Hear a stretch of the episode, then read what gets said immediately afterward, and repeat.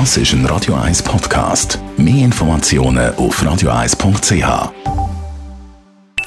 Die Morgenkolumne auf Radio 1 präsentiert vom Grand Casino Baden. Grand Casino Baden. Guten Morgen, Roger. Guten Morgen, ihr beiden. Was ist dein Thema heute? Du, also, in den letzten Jahren ist von der politischen Rechten auch bei uns in der Schweiz der Ausdruck Lügenpresse sehr oft gebraucht worden. Mit dieser Bezeichnung sind auch renommierteste Medien verunglimpft worden, wo andere Positionen vertreten als die populistische und rechtsextreme Seite. Aber jetzt hat der Begriff Lügenpresse einen neuen und konkreten Inhalt bekommen. Fox News, der erfolgreichste Kabelsender der USA, hat bewusst und gezielt gelogen und das mit Billigung von ganz oben. Das hat der Fox News Besitzer, der Rupert Murdoch, vor einem amerikanischen Gesicht, äh, Gericht bestätigt. Also der mächtigste Medienmann der Welt, der gleichzeitig grosse Medien in den USA, in Großbritannien und Australien beherrscht. Er hat zugegeben, dass die wichtigsten Moderatoren von seinem Sender Fox News immer wieder bewusst und gezielt gelogen haben, wo sie verbreitet haben, dass der Donald Trump die letzten Wahlen noch drum verloren hätte, weil es massiven Wahlbetrug gegeben hätte. Aber noch schlimmer, in Mails, wo die Moderatoren von Fox News untereinander austauscht haben, haben sie nämlich geschrieben, das sei natürlich absoluter Unsinn.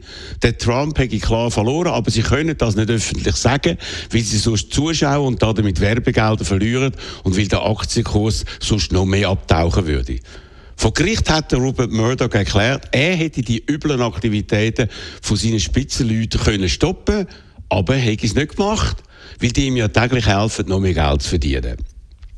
Besonders kritisch ist die Lage bei Fox News am Tag äh, vor dem Sturm aufs Kapitol am 6. Januar 2021. An dem Tag haben die Spitzenleute von Fox News untereinander diskutiert, ob man endlich soll das verbreiten soll, was richtig und bewiesen sei, nämlich, dass der Joe Biden die Wahl klar und deutlich und ohne Betrug gewonnen hätte.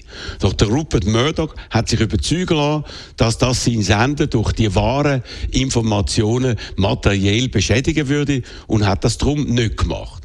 Und Fox News hat so gezielt weiter beigetragen, dass am folgenden Tag Massen äh, und viele von ihren eigenen Leuten aufgestachelt worden sind und einen gewalttätigen Staatsstreichversuch in Washington unternommen haben. Und was bedeutet das jetzt?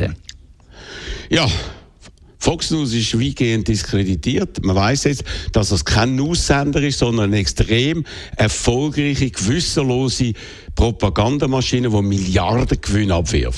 Und das wird so weitergehen, weil Zuschauer von Fox News auf ihrem Lieblingssender von denen gezielten Lügen nichts erfahren werden, weil Fox News darüber natürlich nichts berichtet. Und zudem wenn die knallharten Trump-Fans, die Fox News im grossen Stil konsumieren, das ja gar nicht hören. Sie würden das trotz vielen schriftlichen Beweisen und der Aussagen von Rupert Murdoch himself schlicht nicht glauben. Die gewissenlose Lügenpresse gibt es also.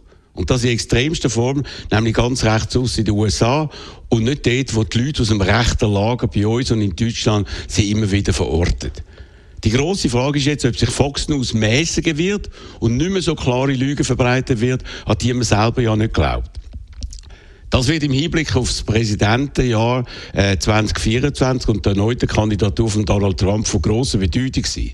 Also ich habe das Gefühl, da kann man trotz dem klaren Geständnis von Rupert Murdoch nur pessimistisch sein.